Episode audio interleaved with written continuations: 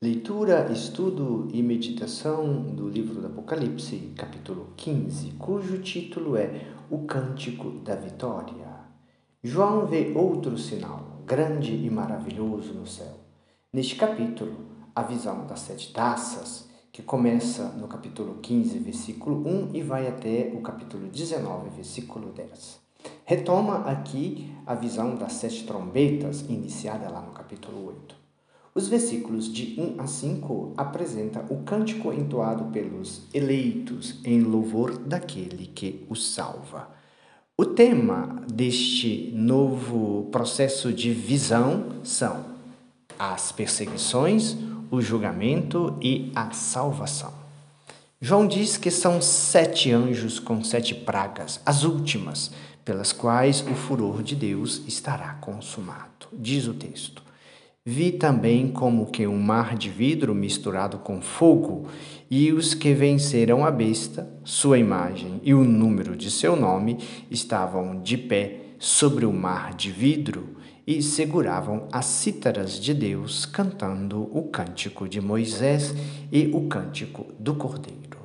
Assim como o cântico de Moisés, Êxodo capítulo 15, foi um cântico de libertação, este aqui também o é esta visão representa o triunfo final de Deus e dos vencedores sobre os adversários malvados descritos no capítulo 13, versículos de 1 a 10. Em seguida, apresenta o retorno das sete pragas e das sete taças. Volta-se às pragas, versículo 1, que cairão sobre Babilônia, isto é, Roma, como podemos conferir lá em Apocalipse 16, 18 e 19. Do mesmo modo que em Apocalipse 8 e 9, elas recordam as pragas do Egito. Os anjos carregados delas saem, encarregados delas, saem da tenda, que é o verdadeiro templo do céu, como vemos em Apocalipse 11, 19. Eles cumprem a liturgia da justiça. Os versículos de 5 a 8 introduzem uma nova série de visões.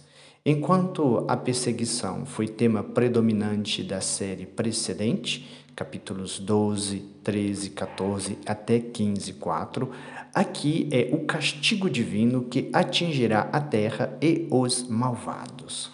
João vê, Apocalipse 15, 1, outro sinal grande e maravilhoso a linguagem é muito semelhante àquela de Apocalipse 12, onde ele vê um sinal grandioso. Ele vê aqui sete taças de ouro. Esse tipo de taça era usado para os sacrifícios. A imagem é tirada do culto do templo e de seus vasos sagrados, como podemos conferir também em Êxodo 27. E os anjos saem do templo. Após a entrega das taças aos sete anjos, elas estavam cheias do furor de Deus e o templo se enche, e o templo se enche de fumaça por causa da glória de Deus e de seu poder. A evocação da glória, como vimos veremos, eh, podemos ver em Êxodo 24, 16, presente no templo é o sinal da presença de Deus no meio do seu povo durante os tempos messiânicos. No capítulo seguinte, 16, nós veremos a evolução deste tema das taças. Até o próximo capítulo.